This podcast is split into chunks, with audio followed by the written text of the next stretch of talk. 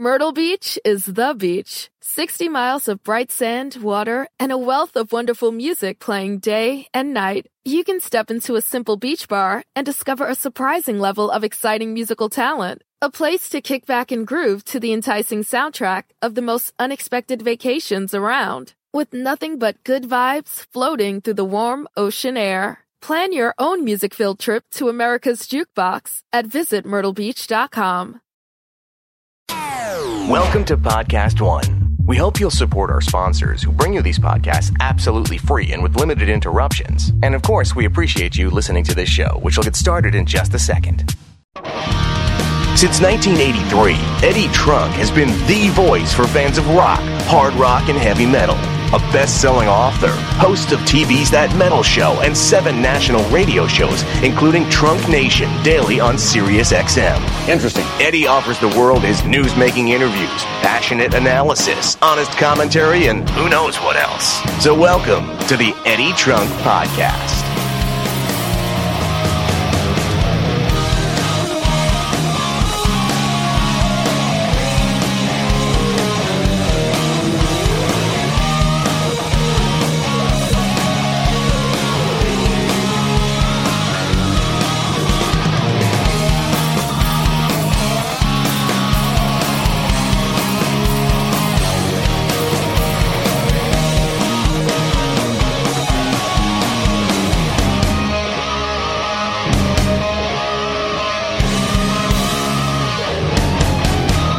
Hey everyone, it's Eddie Trunk, and welcome to another edition of the Eddie Trunk Podcast, which is new every Thursday at podcast1.com and iTunes. Thank you for downloading and streaming and listening.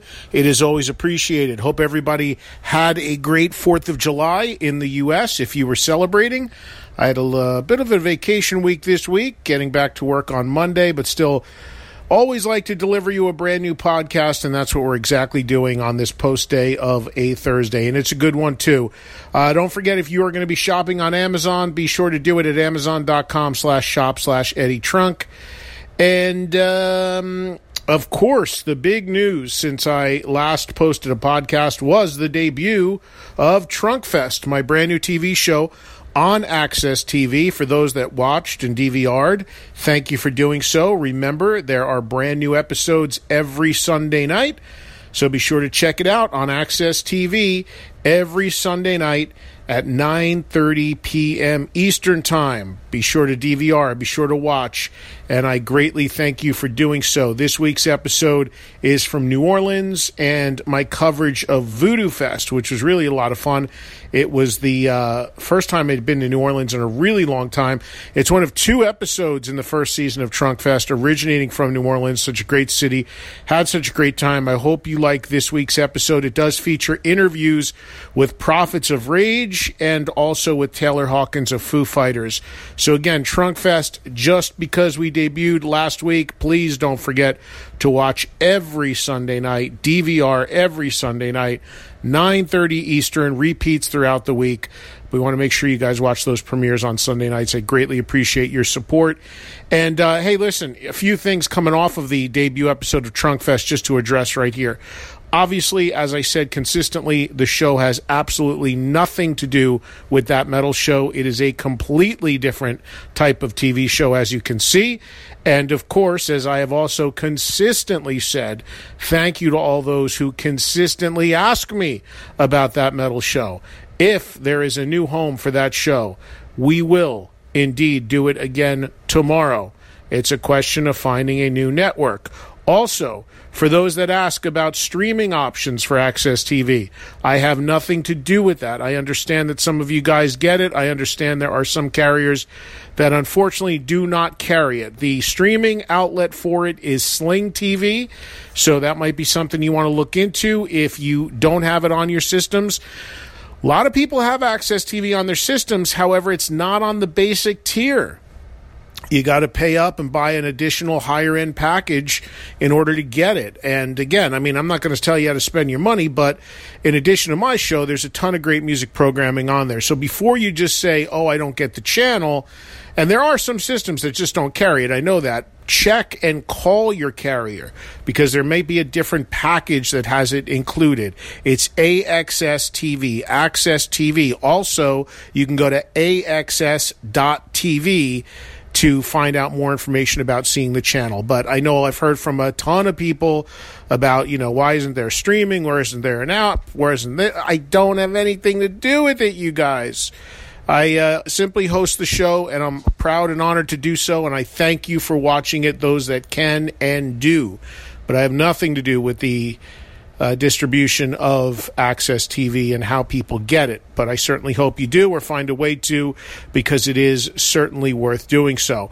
And the final comment that I got a lot of people, uh, you know, just, just looking at the feedback from the first episode from Sturgis airing is that the show should be an hour long. I happen to agree with you on that, uh, but I don't make those decisions. But I do, I, you know, this has been deja vu for me because when I first started doing that metal show, I had to tell a lot of my audience what VH1 Classic was, where to find it, how to find it, how to get it. And then in the first few seasons of that metal show, people were screaming that they wanted the show to be an hour when it was a half an hour. And I was right with you. I did too. And eventually the show did become an hour. So I don't make the decisions. I, I don't make the call here. I hear you loud and clear. I appreciate you wanting a longer show. I'd love for it to be an hour show. It's not. It's not my call. I'm just happy to be doing it, and I'm glad you watch it. If you keep supporting it and you keep watching it, who knows what happens on all fronts. So, thank you for doing so. Just wanted to, like I said, address a few things that I heard from a ton of people about the premiere of Trunkfest on access and a tremendously overwhelmingly positive reaction. But I did want to address those few things that were, you know, that I heard people talking about and asking about. Of course, it's not that metal show. I have no control of how, however, how Access TV is distributed. And I agree that one day I would like to see it be an hour show, but it is not my call. That being said, it's a blast to do. And I hope that uh, if you guys keep watching it, I keep doing it and cover a lot more festivals going forward. This week on Sunday night, 9:30 Eastern, Voodoo Fest in New Orleans. Next up on the eight episode season premiere, series premiere of Trunk Fest. Those new episodes again every Sunday at 9:30 p.m. Eastern. Just got back from South Florida, hosted Poison and Cheap Trick there, had a great time, and that was the final show of their tour. So those guys are done now. It'll be interesting to see what Poison does. And Cheap Trick, you know what they're going to do. They continue to make new music just about every year and continue to tour. They are simply amazing, the juggernaut they still are at this point in their career. I am completely convinced Robin Zander made a deal with the devil. EddieTrunk.com is my website. All my appearances are there. Be sure to follow on Twitter, Instagram, Facebook at Eddie Trunk. And what a, and of course uh, Sirius XM volume. I'm on vacation this week. I'm back live on June 9, uh, July 9th rather, and on every day live 2 to 4 Eastern on 106 volume with Trunk Nation replaying every night 9 to 11 p.m. Eastern. That of course on Sirius XM radio where the er, the interviews you hear on this podcast originate from. And appearances in the month of July include July 13th Tulsa IDL Ballroom, July 28th Tulsa IDL Ballroom. The 13th is Dokken. The 28th is a free show with Bisto Blanco. Hope to see you there if you are in Tulsa at the IDL. And uh, that's it for all the public appearances that I'm doing. I've got other travel in July. I'm going to be in Denver for a little bit, shooting the eighth episode of Trunk Fest, as a matter of fact, in Wyoming towards the end of the month. So we're still shooting actually some episodes of the show. But that's uh, th- those are the two for July. As usual, all of my confirmed appearances on the homepage of EddieTrunk.com. One other note: the uh, well, two quick things. I don't know if I mentioned this last week. I am going on tour with Deep Purple throughout Mexico. That is just crazy for me to even say, but I'm doing almost the entire month of November in Mexico 10 date Mexican tour from Deep Purple, and I will be at all the shows introing the band, saying hello to some fans. That's really exciting news. That is happening in November. So, for all the great Mexican fans out there who I hear from, I am coming your way to all of those cities with Deep Purple in November. Hope to see you soon. Also, the Hair Nation tour that is presented by SiriusXM featuring Jack Russell's Great White, Enuff Z'Nuff, and Bullet Boys. I will be hosting seven of those shows. Contrary to what some people have said, I am not on every date on that tour. The cities as of now that I will be in, the only cities on the Hair Nation tour are Anaheim, Los Angeles, Vegas, Phoenix, New Jersey, Philadelphia, and Houston. I can no longer do the Dallas date because I have to get to Mexico for this Deep Purple tour. So those are the seven. As usual, all of my confirmed appearances and any revisions and any changes, the place to go is the homepage of eddietrunk.com. They are listed right there. Okay, let me get you to our interview this week because it's a double dip and it's killer. Sammy Hagar, first up, in an interview that made a lot of news. Every time Sammy is on with me, he always gives me some great stuff, and this interview was no exception. It made news all over the rock community last week. Sammy Hagar called into my SiriusXM show to talk about a new festival that he's doing in October, and then also revealed that he invited David Lee Roth to play at the festival, and also revealed that he reached out to Alex Van Halen and got no response about the 40th anniversary of the band. This was a big one. A lot of people were buzzing about this. Sammy Hagar first up. Then an interview with a guy you probably wouldn't expect me to be talking to, but I had a great conversation with him, Rick Springfield. I hosted a private event in Austin, Texas a few weeks ago. Rick Springfield was one of the artists that played. We had a great conversation. You'll hear that second. And the reason I put these two together is because Rick Springfield and Sammy Hagar have a very, very, very significant bond. The huge Rick Springfield hit, I've Done Everything for You, was written by, in case you didn't know, Sammy Hagar. Sammy even recorded that song, did not have a hit with it. Rick Springfield recorded the song, which again, Sammy wrote, and Rick had a massive hit with it. So I thought it'd be fun to put that together. That is brought up in the Rick Springfield interview. I think I bring it up with Sammy as well. And uh, these interviews are done at separate times, of course, but still a nice kind of connection to tie them together. So, first up, Sammy Hagar. Second, Rick Springfield. A great double dip on this week's Eddie Trunk podcast. We'll get it started with the Red Rocker next. The Eddie Trunk Podcast.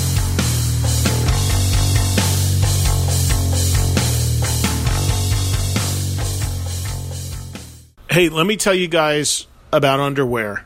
Yes, underwear. You heard me right. You know, everybody needs it, and new underwear is better than old. You know the deal. They got to be comfortable. So you should get some Me Undies. I have these Me Undies. They are great. I know you don't want to be thinking about me and my underwear, but seriously, we all wear underwear, right? You want to be comfortable, no moving around. These come right to your door. You're going to like them. I'm telling you. They, I, I am being straight with you on this. They're super soft. They are super comfortable. And this is a no risk offer. If you're not happy, you'll get a refund the cost and you get to keep the underwear. So you have nothing to lose. And because you're listening to me, you'll get 15% off your first pair and free shipping. Here's all you got to do. You go to meundies.com slash my last name, trunk. That's meundies.com slash trunk. M-E-U-N-D-I-E-S dot com slash trunk. And here's an extra gift for you. Order a pair, take a screenshot of your transaction, send it to me, and you'll get another pair. You get one for 15% off, then another pair for free. The first 25 people to send a proof of purchase, a screenshot of your purchase, or of the receipt, you'll get another pair free. Just send your proof to gift at podcast1.com. Put trunk in the subject line, and you'll soon have another pair in your collection. I'm telling you, it's amazing. Let's do this. You're going to love it. They're amazing underwear. You're talking a couple pair here for like nothing. And if you don't like it, you get all your money back. It's meundies.com slash trunk. Meundies.com slash trunk. Get that first pair and then go to gift at podcast1.com, put trunk in the subject, and you'll get that other pair for free. Meundies.com slash trunk. You cannot beat that deal. You can't beat these underwear, folks. Everyone's favorite housewife is back, and she's ready for round two. Step into Heather Dubrow's world now twice a week on Podcast One. I loved it. Heather's bringing you more of what you love, like YouTube's Glozell. And now you got a beautiful, healthy Yes. little Yes, she's girl healthy. who's going to hate you in 13 years. Right. And you're going to go, Do you know how much I paid for you? Roll the tape. Roll the tape. Do you see? Check out Heather Dubrow's world every Thursday and Friday at Podcast One and Apple Podcasts. Also, remember to rate and review. Hey, be sure to check out No Excuse with Jon Taffer. Shut it down. Listen to John, the award winning hospitality legend, as he brings his straight talk and unapologetic approach to daily topics and current events. You don't want to miss his latest interview with Adam Carolla. So download No Excuses every Tuesday on Podcast One, podcast1.com, and Apple Podcasts. Also, remember to rate and review. This is the Eddie Trunk Podcast.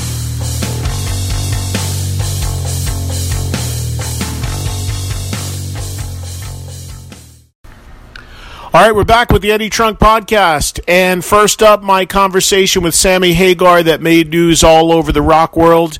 This took place about a week ago. Like all the interviews, it's courtesy of my Sirius XM show, Trunk Nation, heard live on volume, channel 106 daily, 2 to 4 p.m. Eastern Time, replaying 9 to 11 p.m. Eastern. He's always a blast to talk to, one of my favorite people. Ladies and gentlemen, we take it away with Sammy Hagar. The great red rocker, Mr. Sammy Hagar. How are you, brother? Oh, Eddie, you're cracking me up. Do you? Oh, man. You know what? I am though. I'm definitely coming into your world over there. I see how how it, you know, like you're famous. Like I walk around with you, and people instead of going, "Hey, there's Sammy Hagar," they go, "Hey, there's Eddie Trunk," and I'm going, "Man, how did he get more famous than me?" And then I figured it out. It's your, you know, TV exposure and radio exposure. You know, you're you're everywhere. Hey, I haven't told you this yet, but I just started making rum, man. Forget it. I'm, I'm really coming. There you go. Well, and you're getting- tequila and everything else. Yeah, Because I want to have my own. I want to have my own plane like you, Sammy. I don't want people to say there's Eddie Trunk. I want people to say there's Eddie getting on his private plane with Sammy. there goes Eddie Trunk. there goes. Yeah, Sitting in. Cabo on the beach with you, man. That's what I'm trying to do. Well, Eddie, are you going to cover my my my high tide beach party? Are you going to cover it with your TV show on Access TV, your festival Yeah. show? You have to. I was talking about this before you came on the air. I mean, look at this. You and I both doing TV shows for the same network. I got to tell you, Sammy, I Oh, I only got Access TV on my cable provider a year ago. So I finally have I've watched almost every episode of what you're doing there on Rock and Roll Ro- Rock and Roll Road Trip and honestly, man, from the heart, it's so good. It's so good what you're doing. It, you're obvious. I know you. You always have fun, whatever you do. And you and I share the same producers and stuff. And I know that you know they they tell me how much fun they have with you. So I'm so happy for you, man, because that thing is really humming, and and you you've really done a great job with it. Well, thank you. I got to tell you, you know, when I was uh, um, a young, handsome rock star, you know, in my late 30s and 40s, right? I just was scared to death of cameras, man. If you turned a camera on me, as soon as that little red light went on where you say, boy, they're filming now, I turned into a different guy. I could not be myself. I was faking it. I tried to put on airs like I was, hey, woo, hey, everybody, hey, you know, look at me, hey, you know, I, I can jump high, you know, and I would just start doing all this stupid shit like most most rock stars do when you put them in front of a camera. They get nervous. I don't care what they tell you. They get nervous. That's why everybody's always putting their fists in the air and clinching, making these faces and stuff. But now that I'm old and ugly, I don't care, and I get in front of the camera and I can be myself. And that's why the damn show's good because I'm on there. I'm just saying, hey man, I'm here with Roger Daltrey, and and who else would ask Roger Daltrey? When was the last time you beat Pete Townshend's ass? Who else would say that to him? It, it, it, and that's it. And, and you can say that because you're, you know, I watched the one just recently where you're talking to Paul Rodgers. You're on the cruise ship. I mean, you, you, the, these guys, you have such, they have such a respect for you. You're obviously still a fan. You're talking to a guy like Paul Rodgers. I mean, obviously as a singer, that's the singer singer right there, and that comes through in you, which is so cool. So it's really, it's really great to see. I'm glad I finally have the channel and I can see all the stuff you're up to, and then, and now I can see my own show too when it starts this Sunday. Yeah, well, you you're, you're a natural at this stuff too because you've been interviewing people on radio, and I noticed with you see now I'm going to kiss your butt for a minute, but I did notice that when you are are doing your ads just for the for the festival things and all that, see you're real comfortable too, just because to you you're just on the radio, you, you know you're Right. talking to the people the same way, and that comes across. You know, most people when they try to interview somebody, I think that when I watch an interview, most people have done all this research and they're just asking them questions that they know that you can find on the friggin' internet, you know. So, Right. but when I talk to somebody, and I know when you talk to someone, you're talking to them coming from a fan place, like you're going, I want to know, I want to know this about John Mellencamp. I want to know what the fuck he does on his time off, you know, because Yeah. you don't. He's a private guy. You never hear any gossip of, oh, John Mellencamp was seen at you know CBGB's in New York. You know, not Right. not a chance, right? So I say, John, what do you like to do on your time off? Nothing. Well, oh, really? Well, what pisses you off? Everything. you know, you get answers like that at guys like, like that when you ask them a real question, like for real, what I want to know. I want to know things about these guys, you know. So anyway, I know that's our secret, and now we just let it out of the bag. Now anyone can do our shows, and Right. you and I'll be out of business in no time. Exactly. You know Mellencamp's nickname. You know what Mellencamp's nickname is, right? Yeah, the little bastard. Yeah, he, didn't I you asked earn that, man. I asked him about that. I forget what he said, but it got edited out. I, don't, remember seeing it on the show. And that's saying something considering access is uncensored. So you know he Oh, must have yeah, said something right It's- there. That's another good part of it. But Eddie, Well, I'll so, tell you what, uh, man. Maybe so there's a chance. Maybe there's a chance for some synergy there, Sammy, because you've got this festival which we're going to talk about, and Yeah. I've got a new show covering festivals on Access. So it would seem like our long-awaited TV moment together could possibly collide right there for the High Tide Beach Party and Car Show, which sounds amazing, yeah, man. The, Ed, the Eddie and Sammy show. You know, the, like one combination all together. You know, for the TV. You know, they could roll both of our shows together on this one, man. This is what I'm talking about. They could So, save some money on production. We got the same producer. yeah, yeah, exactly. so, but what do you think about it? Come on, I need a trunk. I need the trump, the trunk check of approval. Am I doing the right thing, or, or should I just go like all the rest of the other thing and call it a rock festival? No, Hell I mean no, I think beach party, right? Yeah, I mean, I I know you, and you are you are a party man, and you are the real deal. And to me, it screams of beach. And I think the car angle you're bringing into it, that's what I'm curious about. Now, just to give people the rundown on this thing, this is October 6th, Huntington Beach, California. Sammy Hagar in the Circle, the High Tide Beach Party and Car Show. We get the beach aspect of it, and we'll run down some of the other acts. But tell me about the car angle, because I know you're a big car guy. Tell me what's going to go on there. Well, it started off by I wanted to make this just reek of the beach. So first thing I thought, well, let's have a, you know, what else can we add? Can we add a surf championship, or can we add a uh, maybe a surfboard display, or or maybe then I said, oh, what about Woodies? You know, like there's probably a lot of great old Woodies, you know, 49 Ford Woody or something with surfboards on it that we could get a Woody club to bring down all these Woodies. You know, something just to give you you know, you get tired of watching music for a minute, you go jump in the ocean because the ocean's right there. I mean, you can go into water and still see the band. It's just like it's it's all good. But uh, you know, and then maybe just go walk around, get a couple tacos, a couple drinks, maybe look at some cars.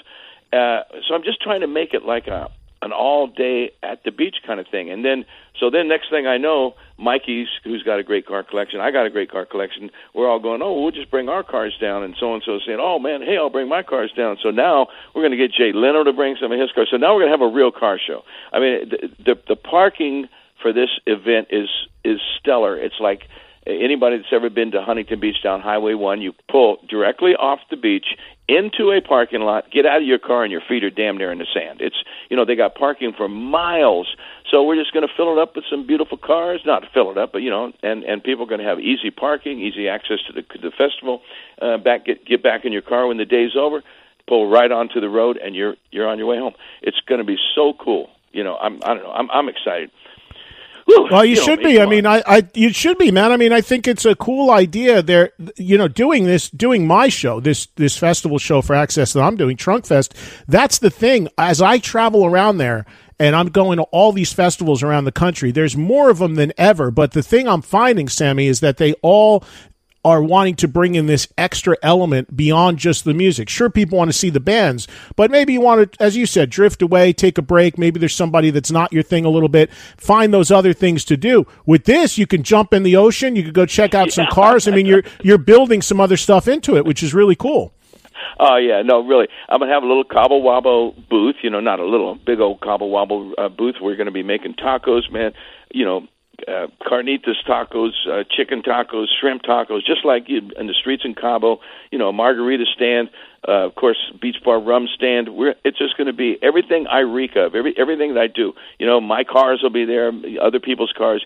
You know, when it's like when you think of, of inventing something. You know what I mean? Like the only way you can make it original is by doing just what you want to do. You know, you can't take everybody else's opinion. Oh, what do you think? And have this guy over here. Okay, you put your two cents in. Pretty soon it's watered down and it doesn't smell or taste like one specific thing. This thing is full blown Sammy. And you know, going back to like you said, cars, having the you know the cars involved. It's like that's that's where I started, man. I can't drive 55, all that kind of stuff. It's it's car, car, car. You know. So, well, cars and beach car, and beach, uh, and the tacos, booze and everything. there you go, tacos. Yeah. roll. Hello, Yeah. bathing suits required. By the way, yes. Sit, and you pants, got uh-uh. let's let's run down let's run down some of the musicians you have. Of course, you and the Circle are going to play, which of course is Michael Anthony and Jason Bonham and Vic Johnson. You, you, and then you've got uh, I guess you're going to plug in Satch and Vince Neil a little bit as well as some other special guests. Yeah, Vince will come out with us and do a few uh, Crüe songs and some other people too, but just that they haven't 100% confirmed, so we had to make the announcement. So we just had to put the the 100% confirmed. And uh, Satch is going to come out and he'll play, you know, maybe Satch's Boogie and Surfing with the Aliens, and then we'll bust into some Chickenfoot for, as you know, as, as long as uh, see how many of those songs we can remember. and, then, and the Circle will do our thing, of course. And then, um, you know, REO. I think some people are going to come out and play with REO. That's uh, what's going on right now. There's some people asking me that I, I, I don't want to say who yet. I'm not trying to be funny, you know. Just you know, I don't want to give people the uh, wrong impression that somebody's going to be there and they're not, and then they don't show. But there's some people calling me up saying, "Hey, man, can I come and do a couple songs with you?" I said, "Well, you can't."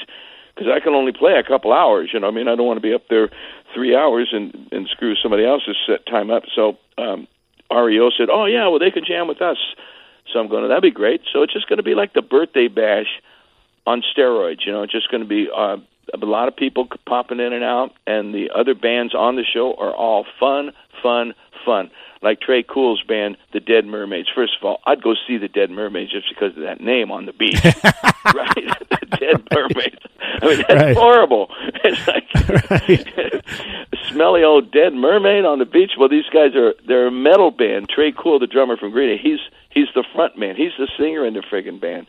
So he took me around last week. We were in Huntington Beach, and he was taking me around to all these clubs and showing me all these punk bands and these metal bands and ska bands that are local. And, and I'm just looking for a couple more bands like that that are just pure party, pure local. You know, just belong on the beach, and and that that's what it is. You know, we're going to try to keep the leather, the leather pants and the studs and the and the you know the chains and stuff and the big old boots and all that. We're going to try to keep them guys out of this thing. You know, we we can't have guys up there in leather playing on the beach and getting hot and passing out. You know what I mean? I, I'm with you, man. I go, I go, I host a lot of cruises, and I go to a lot of these rock events outside in the summertime, and I see people, and I'm like, damn, they are committed to the look. It's 110, and they got the leather and the jacket, and I was like, God, I'm sweating just looking at you, man. You're like me, you know, who you just man, we're but simple my God, guys. When I did the the the, the uh, my debut uh, road rock third season road trip was for the Kansas City uh, Rock Festival at Rockfest, and man, they had some of the metal guys over there, and I was saying, dude, it's like 105 degrees, you're gonna die, man. But anyway, it's all good. We're gonna have so much fun. I'm telling you, Eddie. It's it's just just gonna be a blast, man. October 6th, favorite band out Huntington there right Beach. now, Eddie, come on, talk to me, Chief. Now, see, I'm going to interview you. Who do you think is the coolest young coming up metal or just hard rock or rock or, or rock band. I'll give it to you right. I'll give it to you instantly. The Struts. The Struts. Struts? Have you seen the Struts? No, the Struts. S T R U T Struts. S. S T R U T S. It's like a. It's like Queen. It's like a young. They're British band. They're based in L.A. though now. Like a young Queen.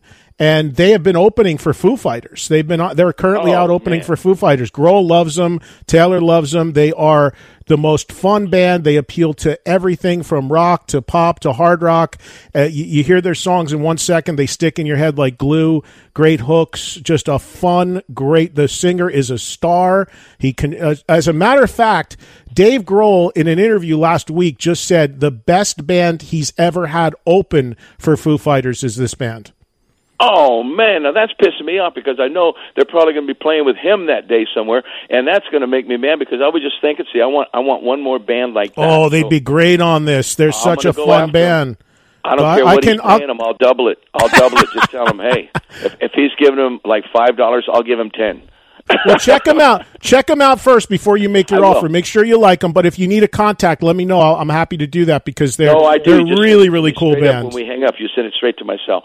I, Yeah. I, I'm I'm definitely looking for a band like that, and I'm going to go listen to them. But I just your your recommendation is is is me. You know me, man. I, come on, we like the same stuff. We, Yeah. When, when was the last time we argued about you know who was the best singer in Van Halen or something like that? we never had, had had an argument about that. Hey, by the way, along by the way, along those lines, Sammy, I didn't want to I didn't want to pull you into this at the time that I did it because I just didn't I just wouldn't have been fair to you at that time. But I don't know if you heard about this. I do this thing on this radio show every couple months. I do what's called the top twenty, where I have I make the top twenty list of the twenty greatest songs from a certain act. So I did Aerosmith. I've done a couple bands so far. I, the recent one I did was Van Halen, and man, did people get crazy into it, and the the the amount of people who would have your your era versus the the Roth era, and even a couple people threw a Cherone song in there here and there. I mean, it's been, it went on for weeks. I mean, people making lists. No, you're crazy. Here's the twenty. Here's the twenty. And uh, I w- I was going to reach out to you, but I'm like, you know what? That's not cool because I don't Uh, want. you of course, leave me alone in the situation. yeah, I got to leave you out of that. I I, re- I get it. I respect you too much. That's all I can do. That's the only thing Sammy can do. Get him on it, and it, boom, foot goes right in the mouth. So anyway, it was a lot of fun. Needless to say, you had some nice representation in my personal top twenty. Uh, I'm so sure. I'm so sure you know that. Yeah, yeah, yeah. It's Sammy, like, it's let- so let- hard for me not to eh, not to talk about Van Halen. You know, it's like it's been so long, and I feel like it's so far behind me. Even though I still do the songs in the set, I mean, there's no question about that. Those songs will live in my music musical live performance for the rest of my life. But I'm going. You know, it's like I'm, I can't even remember. It's like you say, well, wait, you know, when was the last time you talked to Eddie? Going, fuck, I don't know. it's been so long, I don't even know if we ever talked. You know, it's like it's really hard to imagine us ever getting back together. I got to say it straight up. That's the only thing I can say. I just can't imagine it. I, I I reached out to Al on his birthday, and for your information, this is the first time I've ever told anyone this. I sent him a nice uh, text and an email and a phone message saying, "It's uh, hey Sammy here, miss you, buddy. Hope you're doing good. Uh, happy birthday, and uh, if you ever want to get together and talk, be buddies, be friends, you know, uh, here's my email, here's my text, and here's my house phone number. Here's my nothing. I, oh, Wow. and I said, I, I said, how's Ed doing? I hope he's healthy, um, and um, give him my love. Nothing, nothing. radio silence, huh? Woo! I mean, that's like, wow. I guess no water has went under that bridge. I went and looked at the bridge; it was dry. Not a drop had come down underneath that bridge. You know what's you know what's really down there. you know know, what's really a shame. You know what's really a shame, man. It is the as you I'm sure you know the 40th anniversary of Van Halen is this year, and there's nothing, not with you, Radio not with. Roth, nothing. The fans are even like, how is there not something? This is one of the great bands of all time, whether it's your era, Dave's era, whatever era. How is there not something? We're halfway through the year, 40 years since the first record. Nothing. That's that's the time it should have been the Sam and Dave reunion tour with Ed, Alex, and Mikey. That's what it should have been for 40 years. You know, Ed, Ed do an hour with the Diamond, do an hour with me. We could go back and forth, two songs, two songs, two songs, two songs. We don't ever have to see each other. You know what I mean? We could I could come on the left side uh, stage left, he could come on stage right, so we don't have to run into each other. I don't care. You know, just give the people a great, great show like that. But uh, that that ship has sailed, so obviously that ain't going to happen. and it's like, I you want to know the craziest thing? Are you ready? Are you sitting down? Yeah. This is like fresh off fresh. This is the first time I said this to anybody except my manager. We invited Roth, offered to hire Roth to come and and jam with my band at the festival. Well, at the, at the. Oh, Yeah. And know what his his his, his guys said? what? Oh, sounds interesting. We'll run it past Dave. Then radio silence. Well, you know, he probably would actually consider doing that, but he, He probably would, be awesome for it. He would never do it, though, because he- like. Yeah, but you know they don't talk to you because you or they don't talk to Michael or whatever because he went to play with you. He knows if he did that, that would really write is the end of him in Van Halen. You know, but but then again, what's there to write the end of because they're not doing anything? Uh, I think that end is already already in sight, my friend. But whatever. Uh, I don't know what they plan on doing. We'll be right back with more with Sammy Hagar in this week's Eddie Trunk podcast. This, this is the Eddie Trunk Podcast.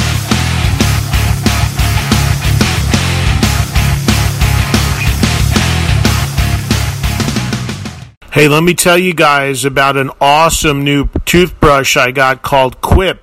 Truth is, most of us are brushing our teeth wrong, not long enough, and this one toothbrush can change it all because, unlike most brands that focus on selling flashy gimmicks, this is all about better brushing. Quip is truly awesome. They are very different. For starters, Quip is an electric toothbrush, fraction of the cost of bulkier brushes, while still packing the right amount of vibrations to keep your keep your teeth clean.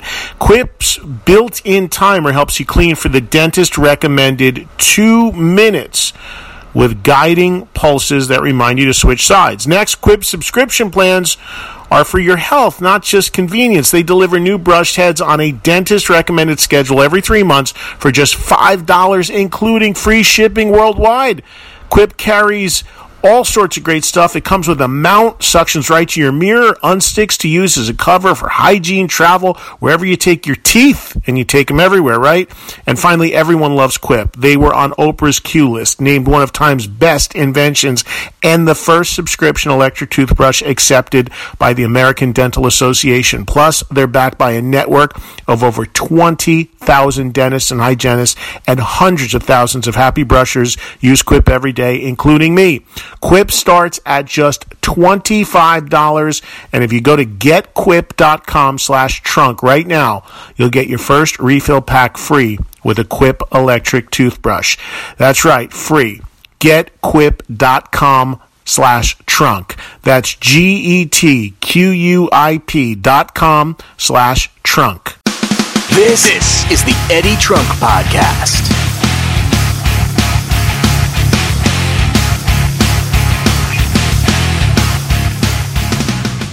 Back with more with Sammy Hagar on this week's Eddie Trunk podcast. Again, October 6th, REO is on it. Joe Satriani, Vince Neil among the special guests, Real Big Fish. We mentioned some of the acts earlier. Should, sounds like it's going to be a great time. So, Sammy, let me ask you this. Um, couple quick things I wanted to get to before I, I'll, I'll let you go. We uh, we lost a great friend, of course, uh, a few Oh, days ago. I know a guy that came came out to your your par- birthday party all the time and was a friend of mine as well. Uh, a couple words on Vinnie Paul from you, if you don't mind.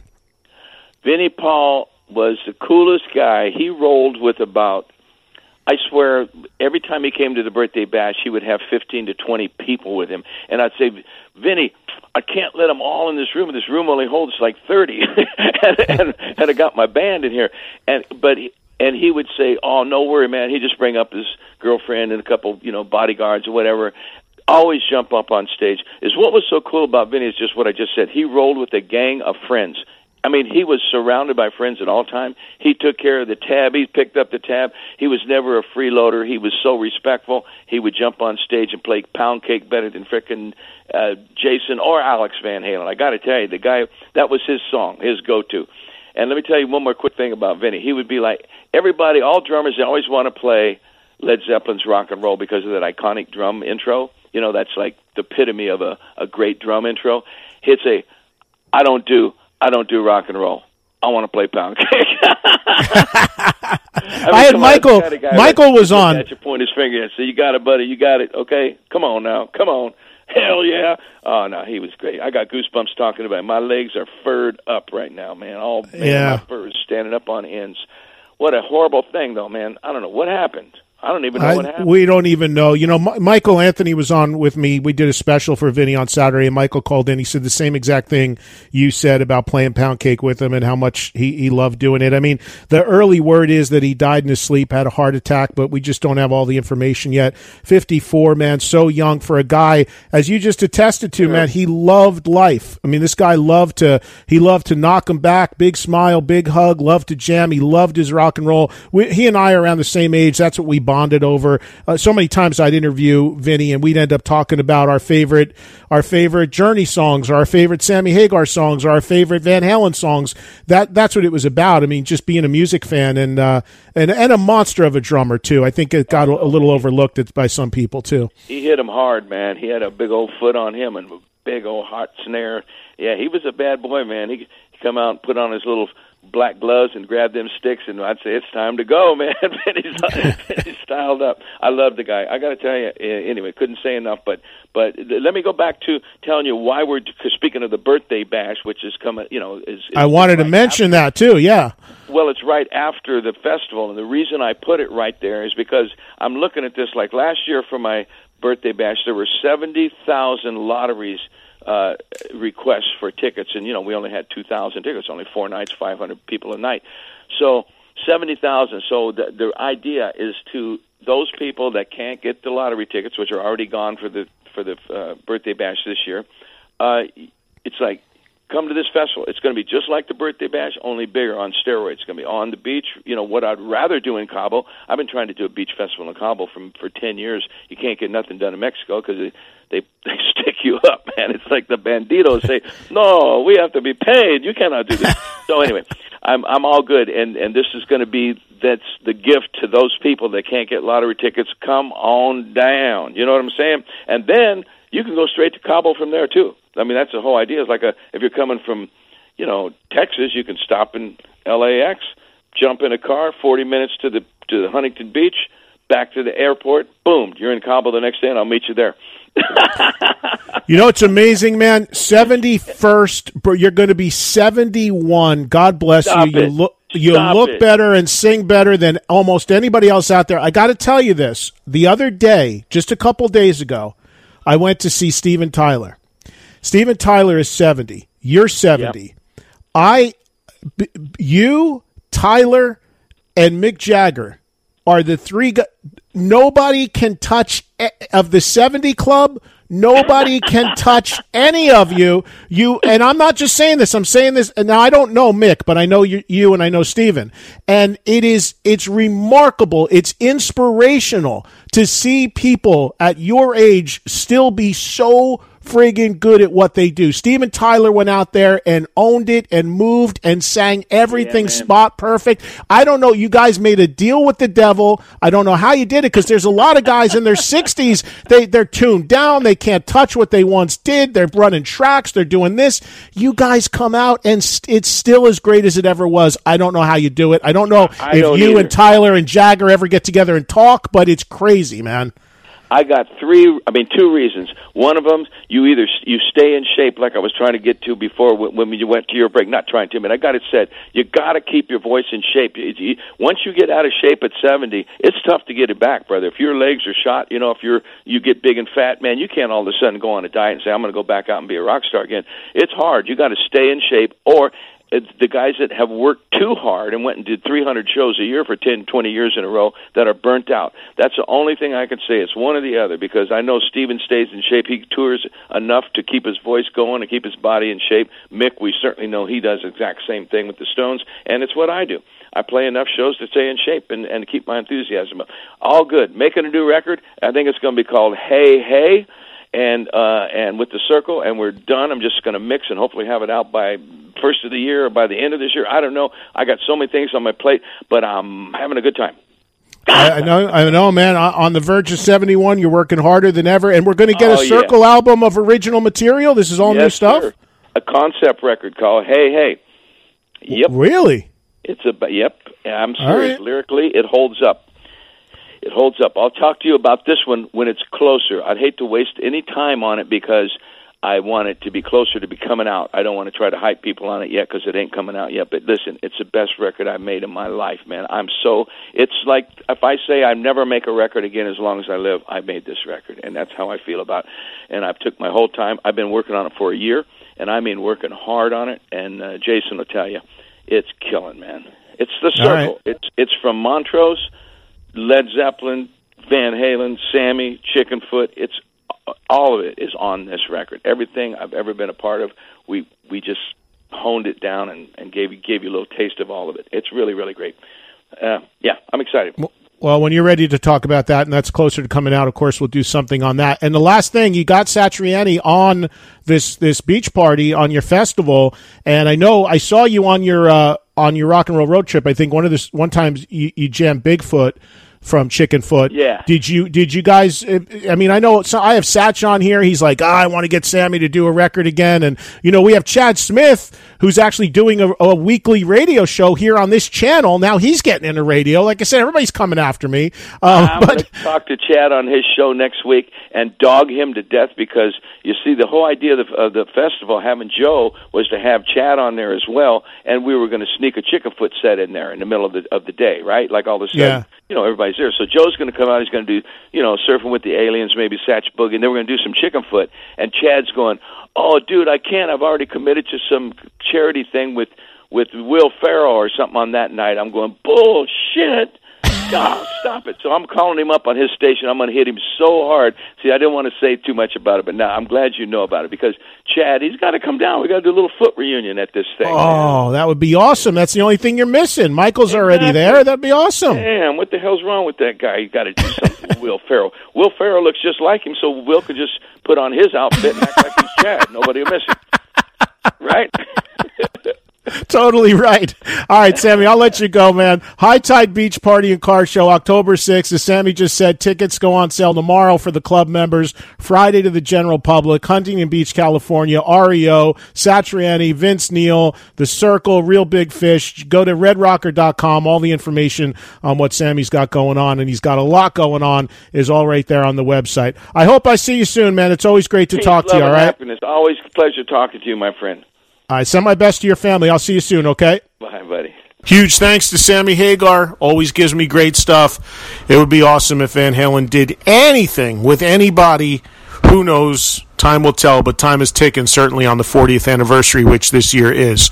All right, let's take a break. We'll come back. Interview number two. And like I said, these guys are connected. Rick Springfield next up on this week's Eddie Trunk podcast. The Eddie Trunk Podcast.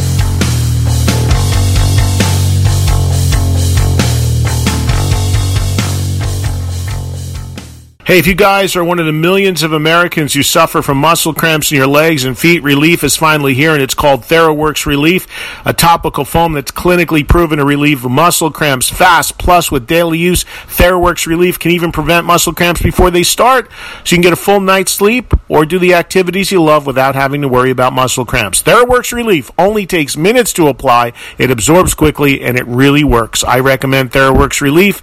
Family, friends, they all get the results that speak for themselves. It's a life changing product, and you don't even need a prescription. TheraWorks Relief. It is a great choice for preventing and relieving muscle cramps. Try TheraWorks Relief today and experience relief from muscle cramps for yourself. I use it, it works. TheraWorks Relief in the pain relief aisle at select CVS, Rite Aid, and Walgreens pharmacies or by talking to your pharmacist. Learn more at TheraWorksRelief.com. That's TheraWorks Relief for your muscle cramps. This, this is the Eddie Trunk Podcast.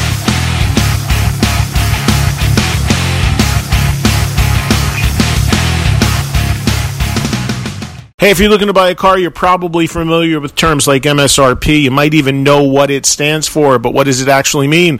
Same goes for invoice, list price, and dealer price. It's enough to confuse anybody. All you're really looking for is a price that actually means something. Introducing True Price from True Car. Now you can know exactly what you'll pay for the car you want, including fees and accessories. Before you even get to the dealership, True Car dealers will show you the true price on cars like the one you want, all from the comfort of home. And how do you know if your true price is a great price? Because True Car shows you what other people paid for that car that you want and your certified dealers know this, so they set their true price competitively so they can win your business. So when you're ready to buy a new or used car, visit TrueCar to enjoy a more confident car buying experience. Some features are not available in all states. This is the Eddie Trunk Podcast.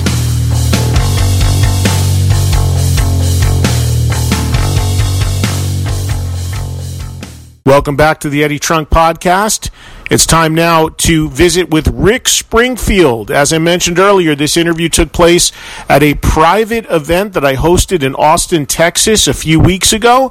It was a great conversation with Rick. Really interesting guy, really interesting story, and we get into it right now. Here's Rick Springfield. Good to see you, man. Yeah, good to see you too. Nice to meet you. Yeah. So you I've been avoiding you for a long time. so Have you been? Good that we finally meet. Yeah.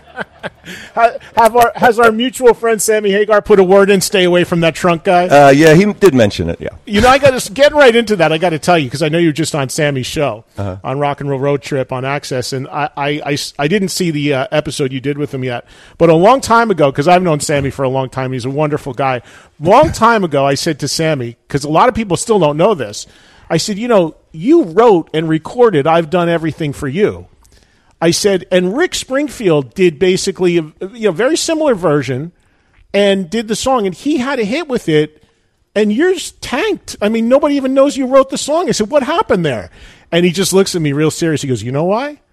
Because that son of a bitch is better looking than me. Said, That's all it came down to. He goes, he's better looking than me. That's why. I know. I, I, I had actually heard that, and uh, and I my I said on his. Sh- they haven't cut the show together yet, but I said, you know, uh, uh, we are talking about the song. I said, yeah, because I'm I'm prettier than you, but you sing better than I do, so it kind of balances. But he he used to say uh, he'd make a joke about that. He said, yeah, I wondered why mine wasn't a hit, and then I met Rick and saw saw his blue eyes and went, I get it. It, it really offended me because my eyes are green. But but um, how did that? I mean, you probably answered this question before, but how did that song? How did a Sammy Hagar song end up on that record? Well, I I had I'd written a bunch of demos right for what became Working Class Dog, and and uh, I was my manager was Joe Gottfried, who owns Sound City, which you know the last time I was here was with Dave Grohl doing the Sound City thing at South by Southwest, the Sound City Doc, and um. And and Joe and I've been with Joe for a couple of years and nothing had happened. And, and Keith Olson was a big producer back then. He did Right. Rumors, uh, Foreigner, Sure. just finished Pat Benatar. So Joe said, "Would you do a couple of tracks on Rick's new album?"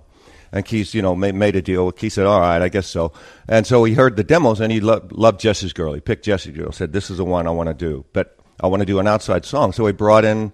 I've done everything, and I always thought it was him, but I but Neil Giraldo said, "No, it was me. I brought that song to Keith." Oh, really? Yeah, so there's it's still undecided who actually kind of found this, but uh, Sammy doesn't even know either. He I when I, I, we were talking about it, and um, and he said he didn't know if it was Keith or if it was Neil that brought it. Brought Sam, it you know, Sammy may not know, but Sammy's actually one of the big winners in it because he wrote the song, so he's seeing the publishing, right? Totally, totally. I, I, I'm, uh, I met him at the, the Chelsea Handler like goodbye thing where all the all the guests showed up, and he introduced me to his daughter. Said, "This is the guy that put you through college."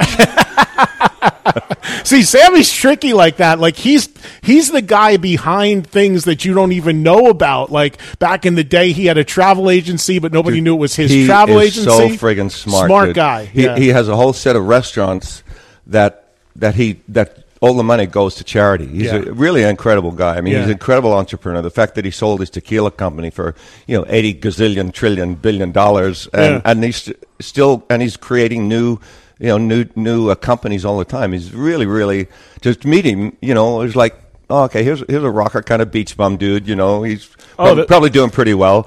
He's like, got houses all at Maui. Yeah, yeah. places, houses all over the place. He's and he's just a re- uh, such a nice guy. Yeah, too, the you best, know? the best guy. Yeah, absolutely, one of my favorite people. So, you know what I couldn't believe, man, in in uh, getting ready to talk to you. Your first record came out in 1972. Yeah. Is that right? Actually, I had I had a couple of hits in Australia with the band I was in uh, in 1969, 1970. So I've been, you know, I've been playing a long, long time, and uh, I I was in a band called Zoot in Australia, and we were a, a, a big, you know, we were probably one of the top bands in Australia, and uh, then we broke up, and I went solo, and I wrote a song that was a big hit in Australia, and that got me over here, and that was a hit over here. But then there was like, I don't know, nine years of silence, radio silence for me. How, how big of a band was Zoot in Australia? Didn't didn't get on the radar at all in America. No, no. We actually we we got picked up. Uh, we're a really good band. I mean, I came over here. The bass player formed Little River Band.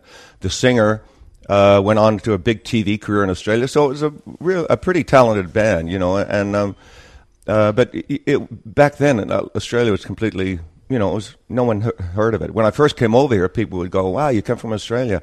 How long did it take you to learn English?" You know, and, I mean, tr- truly, it was like uh, nobody. Uh, it was before Shrimp on the Barbie. It was before you know Paul Hogan. It was before ACDC, and nobody knew about Australia.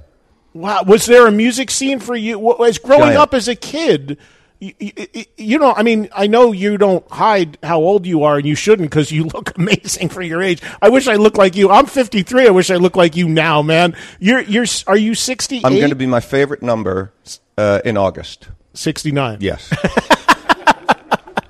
God bless you, man. That is amazing. I mean, I can't believe. I thought you. I honestly thought you were like in your 50s. I really did. Oh, well, thanks. And uh, and obviously you, you you work hard to take care of yourself. yeah. I, I, my my dad died early, honestly, and and and I I started to pay attention to my health from that point, you know, and um and I've I have gone, you know, yeah, I do. I pay I work out. I do uh, pay attention to what I eat very closely, and uh, Which is tough on the road. You spend Yeah, a lot of time is. on the road. It It's- really is, it's right? Very hard. We we you know we pull into our town at eleven o'clock at night, and we're on Matty, our tour manager, front of house guy, going, "Where the hell do we eat now?" Well, there's a Buffalo Wild Wing around the corner. uh, there's a Hooters still open, maybe. Right. So it gets it gets difficult on the road. But I, my wife's an incredible chef, and uh, and when I'm home, I, I I eat really well. We're very you know organic and. Uh, I, I I tried veganism for a while, but I got down to 163 pounds, so it wasn't.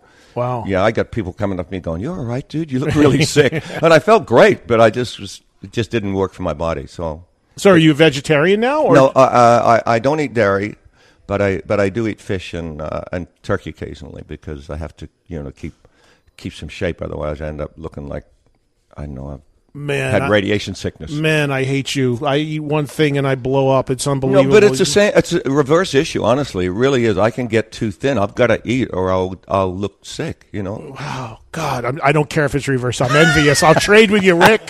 I'll trade with. See, that's why I do something where I'm not seen, just heard. You you got the right thing. You know, it works. So I want to go back to Australia for a second. You, you you're a kid growing up there. Tell me what you were hearing. What was going on in the music scene when you were a kid that inspired you to want to be a musician? Well, we were very English oriented um, because of our connection to England. So, I saw the Beatles when I was 14 in- in Australia in 1964 because we had a really strong English connection. All English bands came over, but they were like Small Faces, The Who. I saw the Stones in 65 and 66.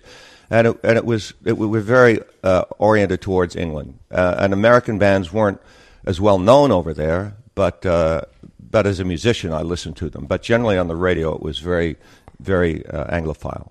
So was it was there there the the a lot of musicians have that classic moment, that one moment in their life where I heard this, I saw this, and that's when I said I got to do that. Did you have that? I, I had it several times. Yeah, What was the first time? uh, w- you just remember? at a local dance? I mean, I was like 14, walked into this local dance and saw these, you know, guys that looked like me up on stage. Only all the girls were looking at them and not at me. You know, so I said, okay, that's probably a direction I should head. And then I went and saw the Beatles, and it was, and they looked like. Back then, it was '64, so a lot of the Australian bands were still just getting out of the rocker thing. You know, they had leather suits and their hair still pompadours. The Beatles walked on stage and they looked like friggin' aliens. They had you know thick, long hair and high-heeled Cuban boots and these amazing-looking guitars, and then they opened their mouths and it was like, holy shit, this is incredible. Uh, abs- you know, it's like you guys seeing them on on the Ed Sullivan Show. Uh, it was just, it was mind altering. How many times did you get to see the Beatles live? Was that the only time? That was the only time, yeah, 1964. Wow, what an amazing chance to be. What do you remember? What was the venue? Was it yeah, a it was huge festival thing? Or? festival hall. And it was about six thousand people, and I was fourteen, and they came on stage, and I opened my mouth and didn't stop screaming like a girl. So you were one of the till it went ones up. screaming too. Totally, Yeah. I couldn't. It was like I get it now. You know, I, I I couldn't control it. It was like, oh my god, and God went on for like the next twenty minutes. You know, it was staggering. Did you ever see Elvis? Well, no, Elvis didn't Elvis. tour outside of America. No, but I met Elvis on a plane actually coming back to Australia. I was having problems with visas, you know, because I was um, when I first came over in '72, and I was flying back to Australia to renew a visa. And back then, the plane stopped in Hawaii before going to Australia because they couldn't make the whole trip. And I walk on the plane. I'm in the back of the bus at this point, of course, and I walk on and I go, "Oh wow, that's Elvis." He's sitting in like a blue leisure suit with it looked great, black hair and real tan and skinny, and it was amazing. And he did the. I've never seen anyone do this, but at, as, before the plane landed, he gets up and walks back through the the plane, signing autographs and taking photos. Really? usually, celebrities will sit there like you know, Yeah, yeah. with their hand over their face, hoping no one recognizes them. It was so awesome, and I wasn't a big fan back then. But I had a girlfriend in Australia then who was a giant fan. So, and I was also managed by Steve Binder at the time, who directed the Elvis special, the, the comeback special, right? the '68 special. Yeah, yeah, yeah. Steve directed that, and I was being managed. Steve is the one who brought me over to America, actually. And so I, Elvis came down, and I said, "Hey, Elvis, uh, Steve, I'm managed by Steve Binder." And he goes, "Ah, Steve, great guy." You know, we had a little chat, and they said, "Could you sign this autograph for my girlfriend?" So he signed the autograph, and I put it in my rec- my tape player case that I had. You know, when I record songs, I had a little tape player. And, the, the, and I put it in there, and the Australian Customs took it off me to make sure there wasn't, you know, dog porn on there or something. I don't know what. When I got it back, the autograph was gone. So someone, Oh man, so you lost it. Mm. Wow. Was there a were the Beatles also your influence to play guitar? Do you have a, do you have influences on guitar as far as a player? Yeah, more more uh, guys my age are blues oriented, you know, because uh, like Chuck Berry and all uh, Sure. that that blues, you know, configuration, Clapton, all those guys. We all us English because I lived in England when I was a kid, so all us English guys that or English people that were influenced were influenced by this guy named Hank Marvin, who was in a band called the Shadows, who was the first European guitar hero. And you and Eric Clapton has stopped. He now lives in Perth. I actually had dinner with Hank, and it was like uh, my 14 year old in me was was screaming. And they were the basically the, like the Ventures, only they had the music scape was huge. I mean, it was beautiful melodies. It wasn't just three chord surf stuff. It was giant stuff, and they're still big now. They're still they can still tour Europe and Australia. And Hank was was Brian May, Ritchie Blackmore, Eric Clapton, Page, all these guys cite him, Hank B. Marvin, as their initial influence because it Right. was like this guy can do it, so can I. You know, he's an English kid who you know was a guitar god. There's so many of those guys that are like they're not the well-known guys, they're not the marquee guys, but they're the guys that They shaped inspired all the, the- guys. all you know, the guys. guy like Rory Gallagher, an Yep. Irish guitar player. You talk to some Rory Gallagher is amazing, or a guy like Frank Marino, a Canadian Mm-hmm. guy. People love Frank Marino. They didn't get. They inspired the guys that became The, you know, the guitar gods. the yeah. guitar gods and Yeah. i always found that kind of interesting and also like the lines between the countries where if you're talking about england how when did you live in england how old were you Uh, from about when I was about nine till I was about twelve. So did were there some some music impact on you then Oh, totally. That's when I first touched the guitar. I was backstage at high school. Uh, I, I was just getting into high school, and uh, and they had a Christmas pageant, and there was this kid had this Hofner guitar, and it was the most beautiful thing I'd ever seen. I like walked across the room in like a trance. Said, "Can I hold your guitar?" And I, and he let me hold it, and I and the A, and the E string, the bottom strings, I played them, and it sound and it was the same notes that was a, f- uh, my favorite TV show, cowboy show called Cheyenne. And I went down, down, da, da, da. I said, "Oh, I can play the guitar!" and it flipped me out. And, and from then on, I, I made guitar. I cut out copies of Hank Marvin. This guy's he had he was the first guy with a Stratocaster in Europe, and I cut out copies of his red Strat out of cardboard and like lip sync their records in the in my reflection in the in the living room window in England. And and, and eventually, my parents said, "Well, we probably should get him a real guitar."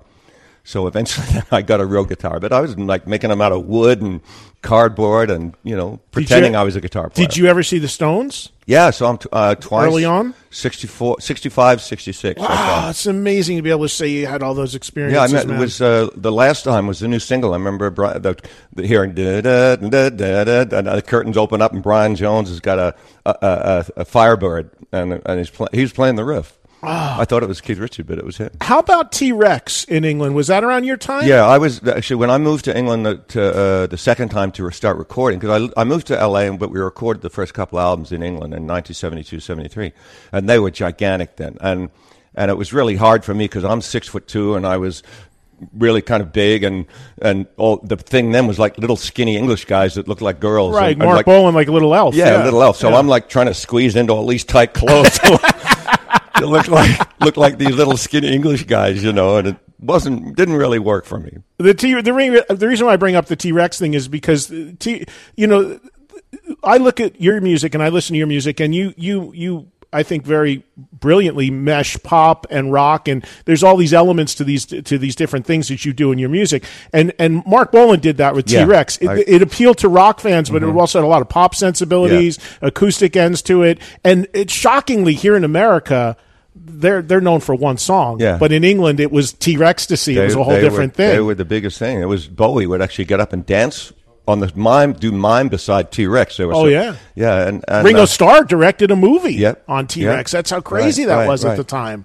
Which is, and when did acting come in for you? Was it before music or during music when you initially started acting? Uh, I started. I I got acting in '75 when I was like between record deals, and I'm going. I got to make some money somehow. My brother's been acting in Australia, uh, so it was kind of on my radar, you know. And uh, so I said, well, I'll, I'll start acting. I'll start going to acting class, and maybe I can make some money in between record deals, which was totally stupid because all the actors in the acting class were waiting tables so that they could, you know, to get acting gigs.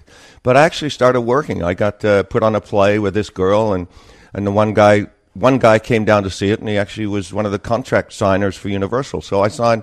I was one of the last contract players in Universal in 1975, and I, I, you know, I did Rockford Files, Battlestar Galactica, um, uh, Incredible Hulk, Nancy Drew. You know, everything they did, I did. I, I was on it at some point. Wow. How did, and did, were, were, you, as far as uh, what you do, did you gravitate, did you have more of an affinity for one versus the other, music versus the acting? Because you've, you, to this day, you walk both lines, you live in, in both worlds, but was there one that was more your passion? Yeah, of course, music because you know I can I can sit in the living room and, and play guitar, and I was writing too. I write, you know, songwriting was kind of my drive, really. Um, but but and acting, I, I I enjoyed the. I enjoyed the artistic thing of it and the attention and that kind of thing, but it really it only started to kick in inside me uh, probably about 15 years ago, 16 years 16 years ago when I really started to get what I could do acting wise, you know, that I didn't have to like always be the boyfriend or, you know, the husband or something. And I started to do freaky stuff like I did American Horror Story and I Californication and, uh, uh, you know, Supernatural and all these kind of shows where I played uh, basically freaks. and they're great. It's fun because you play against type, you know. And I, but I, I, I my acting's, you know, my chops have definitely gotten better since uh, some of those horrendous General Hospital episodes. Uh, and and did you did you um you mentioned writing songs. You have written. I mean, you wrote Jessie's Girl, right? I mean, Mm-hmm. you've written the bulk of your material. That to me, as a fan, is the the talent that I'm always most impressed by is the ability to write songs. Maybe I don't understand it as well because I don't play an instrument. But when did you know that you could write songs? When did you know that? You said that was an important part of your evolution. Yeah. That that was something that was important to you. You could have easily taken the route of being the the actor, the good looking guy, the musician who just has brings in pro songwriters to knock out tracks for them. You never, you didn't do that. You well, I mean, you've had other out, uh, other writers, but for you, writing songs was important. It was an Yeah. important way to express yourself. Yeah, it was. uh, I think I, I it started with because we didn't have TV when I was growing up. We lived in the country in Australia, so TV kind of wasn't an option back then. So we had to play our piano. Where after dinner we'd we'd sit around, you know, one of those pump pianos with the rolls on them, and we'd sing Broadway songs and my my parents' songs. My dad had a great voice. He was in the army, but he was a singer too. And we'd sing, um, you know, Carousel and South Pacific and Oklahoma and all these great Roger and Hammerstein uh, songs, that, and I was aware of them as the stars. The broad, Roger and Hammerstein, Lerner and Loewe, they were the stars. The writers were the stars. I went, wow, that's really cool. And then the Beatles came on and said, hey, anyone can do it. And you, you hear these songs, and go, wow, some kid wrote that song. I could do that, right? Not realizing how friggin' amazing the Beatles were, but that was a, you know, you said, wow, I could do that. So I started writing, and I still have all these songs at home, like when I was 15, 16, the horrible songs, really lame lyrics and stuff. But it was a start, you know, you had to start somewhere. And it started to kick in, I think, uh, um, when I got when I came over here and really kind of was absorbed all the music that was going on over in America, and I think I really uh, focused on writing heavier and heavier, and that really became my kind of the gold. And I don't really understand it either. I mean, it's kind of magic to me anytime if I finish a song and go, "Wow, I think I really said what I meant to say in that in a in a hopefully unique way," and uh, and and that is still my greatest joy is writing. Did you know when you wrote Jessie's Girl that you wrote what was going to be, at least in America, looked at as the all time Rick Springfield song that to this day is everywhere constantly? And did you do you have any idea what that was going to become? No, not really. I, I just thought it was a good album track, and I was kind of surprised when Olson picked it out. Keith Olson picked it out amongst all the demos because I did. I've always done really complete demos. You know, back then it was a TEAC four track, and I had a little cushion for a kick drum and a and a wooden spoon that I hit a plastic ottoman for the snare, and I then I play crappy old bass and and do vocals. So I had very full demos. You know. But uh, and I thought there were better songs, and he, you know, but he picked Jessie's Girl, and I'm like, okay, well, he must know what he's doing. So we did it, and it just really it kind of took on a life of its own. I mean, I I I think it was a good song. I I think I've written better songs, you know, but that was just that one became a summer hit, and then it got picked up in movies and kind of took on, you know, it's really a life of its own. It's it's it's its own entity. And who is Jessie's Girl? Like, was it was it a real story? Was it? Yeah, yeah. I was uh, actually going to. Um, I hadn't had a record deal, and I'd written in a while, and I was going to uh, figure. I tried to find Plan B if in case the music thing didn't work out. So I went to a, a stained glass class with the idea of supporting my possible future family by being a stained glass master, which is pretty friggin' insane. And uh, and I met this. There was this girl there that was just hot, and she had a boyfriend, and she didn't want anything to do with me, and so I. You know, took my sexual angst home and wrote a song about it. So, and their boyfriend's name was Jesse. No, it was Gary actually, but Gary didn't didn't work. So Just it almost work. could have been. I wish I had Gary's Yeah. girl. Yeah, that Jessie's girl works. It was originally it was originally Gary's girl, and then I changed it to Randy, and that didn't work. And then finally, I came up with Jesse. And you said there's a, you you were approached to do a Spanish version of the song. Yeah, I have. i we just completed actually. There, there's a, a guy in Mexico named Alex Syntek who's a, a star down there, and he's he's doing this thing called Legends, where he's contacting all these old, you know, uh, guys that he was fans of, and I was I'm one of them. And we said, you know, we'd like to do a Spanish version of Jessie's Girl, but I want it to be really accurate because you know he said there's been other artists that done it, and they sound like they're speaking Chinese. So he came in, and it took me like two days to get the pronunciation. I wanted to get it really correct and uh, and it was yeah. So we got we're going to mix that soon, and, and you know I don't know what we'll do with it, but it's it's certainly uh, fun to do. I don't want to hold you too long because I know you got to get ready for your show. But I do want to mention you have a new record out, Mm-hmm. which I have and I've listened to, Snake King, and uh, it's a really cool record. And and in this day and age, I mean, all the artists I talk to. The challenge of selling new music when you have a huge history in a catalog is Mm-hmm. Well, just- so tough. But for you, still important to make new music. Yeah, yeah, it is for for the band too to play new music live. It keeps the, the the the live show fresh, so we don't always feel like oh we're doing the same old songs. It's just a retro act. You know, it's very important for me to write new new things, new music. You know, new stories. I mean, I have had, had a couple of books out already that have done. Um, it's very writing's my my source. You know, that's where I go, and and so uh, you know, radio is not friendly to new rock music Right. now, which is a real shame. But uh, you know, maybe it'll maybe it'll change, but it won't stop people from recording.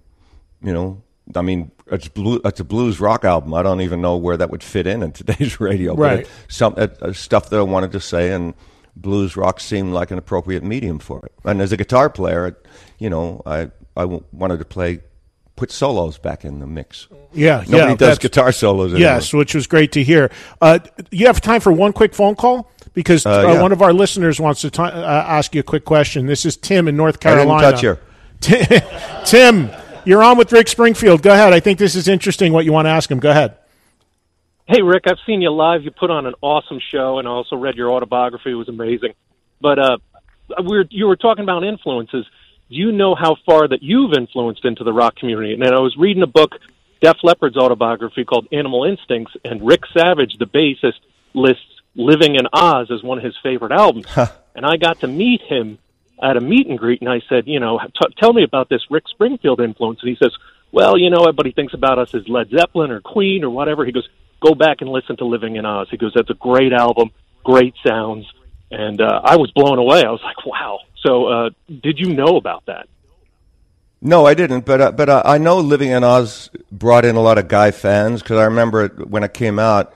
Uh, it used to be all girls at the show, but when it, when Living in Oz came out, we started seeing these camper vans coming from, uh, you know, from colleges full of guys with Living in Oz written across it. So I knew it was getting, you know, I mean, I, I write honestly, I write guy music. You know, it's from a guy's perspective. I'm a guitar player. I wanted to. that was the first record that I actually uh, uh, produced the whole record of because I did. I produced. Uh, um, uh, Working Class Dog, but Keith produced Jessie's Girl, and I've done everything for you off that. Uh, and then Keith produced a second record. which had Don't Talk to Strangers on it. But Living in Oz was some, something that uh, that I just wanted to make the guitar a lot heavier and the drums bigger, and so I decided to do it myself. And it, uh, I, I, it's still a lot of fans' favorite record because it was, uh, it was kind of out of the box for what, what was expected of me at the time. Do, have have you heard from people like as as our caller said, guy in Def Leppard, saying how much of an influence you are and what and what a fan he is? Ha, ha, have there been people that have surprised you that have come up to you in your career and, and talked like that and said, "Man, you had people people maybe the audience would be surprised that have told you that you had a big influence on them." Yeah, there has you know there's I mean as a musician it, it like I I get it because musician you know like Dave Grohl when he came to me about the Sound City thing, and and his you know a couple of his band members saying, yeah, we love you know your music, and but as a musician, I think musicians are more open to hearing all kinds of hearing the the best things in all kinds of music. Where if you're a non-musician, a lot of guys get into okay, this is me, this music represents me, and everything else is crap, and and uh, but musicians are very open to hearing the good part of everything. You know, I mean, there's songs on the radio now. I like, you know, we did a, co- a cover of Katy Perry's "Roar" for a while because I liked the song. You, you did know? it live, yeah, yeah, and and our live show. But um, and I think you know, so it, it doesn't surprise me, but it, I am pleased that you know, there's uh, that not everybody thinks I'm a one-dimensional soap opera idiot. You know? Before I let you get out of here, anything you want to mention about upcoming stuff, uh, upcoming shows, or you, you you still out supporting the record? Or yeah, we're still out with with a record. Um, I'm working on uh, we uh, we have a, a, symphony show that we do now. Oh wow, forty piece orchestra, which is a completely different show. We also have a storyteller show, which is me and and a guitar and stories with with video walls and stuff. Um, so there's like three different shows, and we're doing a symphony record too. We're re-recording all the old hits with a symphony and I'm writing a new song for that. And uh, there's a lot of new stuff coming out. I want to do more acting, and and uh, we're going to do more, you know, more touring. And um, I've never toured Australia. Maybe going over to Australia soon. Too, You've so. never toured Australia? Not as a solo artist. I did all the time in in, in bands. I mean, that's all you did, you know? right? But because um, there's only five cities you yeah. tour, you know, and then yeah, you tour, yeah. then you tour the pubs out in the country where you know if they don't like you, they'll throw a beer can at your head. But um, as a solo artist, I've never you still have family there? And, and no, my mom passed away a year and a half ago. So all my family, I have cousins there, uh-huh. but um, she was the reason I would go back. And uh, so now it would probably just be a tour. And where do you live here? You live in L.A. Yeah, I live in L.A. And you've lived there for a long time. Yep, we lived in the same house for like 30 years. Wow, mm. amazing. Well, listen, man, I, I, I, appreciate the time. It's it's uh, it's great to talk to you, and and uh, everybody check out Rick's new album, which is called The Snake King. And also, we should mention real quick, you've got a cruise. You do your own cruise, yes. right? Yeah, we do. Um, Our own Mark Goodman, who's on this channel yes. as one of the hosts of Mark it. Mark is familiar with it. Yeah, yeah, he's, he's been on it since we started. It's actually a land event now because uh, no, nobody likes to get seasick. And and we don't want to be on these floating petri dishes that are, they call ships. So uh, we're doing a land event. We'll probably be at Atlantis in the Bahamas. Uh, oh, next, that'll be the next, next one. Yeah, and we did we did Atlantis once before. It's incredible. All right, and la- I know I keep saying I'm going to let you go. This is the last thing I'd ask you. in all your career and all the stuff, the height of the fame and the the, the crazy shows you must have done. Is there one moment that resonates with you as like the craziest shit you ever saw in the audience at one of your shows, or the craziest fan, or the craziest experience? Someone trying to break into the room to see you, or get into your hotel, or climb in the side of the hotel. I mean, you got one for us? Yeah, there was a, a one girl that I like in 1982 or 83. We're staying at this hotel, and I'm walking by, and getting into jacuzzi, right? And there's this woman, I know she's like 25 or 26, a little older than actually a lot of the fan, my fans were at the time, right? And she said, people are looking at you as they're walking by. Are you somebody I should know? I said, oh, I'm, my name's Rick Springfield, and I got a, a couple of songs out in the radio. Said, oh, that's very interesting. And so she started talking to me about her life and said, "Yeah, I just lost my my my um my my fiance in a car accident." And and she got into the group and she said, "Yeah, I'm I'm heiress to the Marriott hotels." And uh, I went, oh, that's cool. She said, yeah, I can get you guys free hotels if you want. So she started coming on the bus with us and get it. And I remember walking into a hotel in New York, and they said, oh, we don't have Mr. Springfield's room ready yet. She said, give me the phone. She gets on the phone, gets off the phone, says, okay, your room's ready. I'm going, this is this woman's a real deal. Stuck. She was with us, and, and about six months later, the FBI came looking for her because looking for all these because she'd laid all these bad checks down to pay for these rooms. She wasn't a Marriott Oh person. my God! She was a she was a Stone fan, and had arranged this whole thing Wow! so that she could be on on the bus with us and be close to me. So she, so she can't. She played the whole. Played I have no I- idea who you are bit, Totally, and I I, I was fooled up to the very end. and dude. she's actually paying for the She's rooms. paying for the rooms with bad checks. And the FBI came looking for her, and I, I said, "Dude, I want to find this woman and have her work for me because she is a freaking bomb." She's going to be my new tour manager. Fuck yeah! well, Rick, thank you, man. That Yeah. was absolutely awesome. I appreciate it. Let's do it again sometime. Yeah. And uh, and you're always welcome to come on. It's great to talk to you. Well, that was a lot of fun. Awesome to talk to Rick Springfield, and uh, also cool having Sammy Hagar on earlier. As I mentioned, those guys are connected, and we talked about that a little bit with Rick. All right, well, what a great one again this week, and enjoy the rest of your holiday week, everybody. For those listening in the U.S., Fourth of July week is, uh, of course, what we're in the middle of, and hope you guys enjoy it. And again, listen to me every day on Sirius XM channel 106 volume, and watch me every Sunday night on Trunk Fest, my brand new TV show covering music festivals on AXS TV. New episodes every Sunday night at 9:30 p.m. Eastern. Please watch, please DVR. I appreciate you doing so. At Eddie Trunk on Twitter, Instagram, and Facebook. EddieTrunk.com is the website. Katie Irizarry is the producer of the Eddie Trunk podcast. Have a great week, everybody.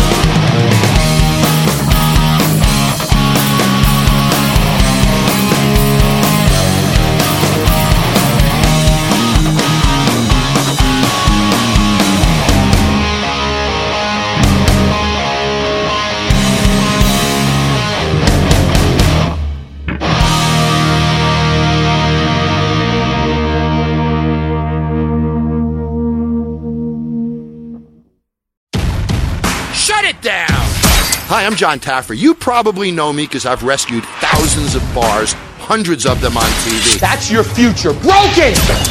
I'm also a best selling author, and I've owned and operated a bunch of other businesses. But now, I'm here on Podcast One with my new show, No Excuses. I only yell at assholes. Every Tuesday, I'm going to give it to you straight. I'm giving you all things bar rescue, insider peeks of what's going on on the set, current events and topics you care about, with in your face analysis, and you know how straight I can be. And I'm going to have unforgettable guest interviews with the world's most interesting people, and I'm going to ask them the questions that nobody else has ever asked them. And yes, sometimes I can be a bit of an ass, but I'm going to shut it down every Tuesday and make no excuses. It's going to be the number one show here on Podcast One. Listen to it every Tuesday on PodcastOne.com, on the Podcast One app, and on Apple Podcasts. And remember, rate and review it, or I'm going to shut you down.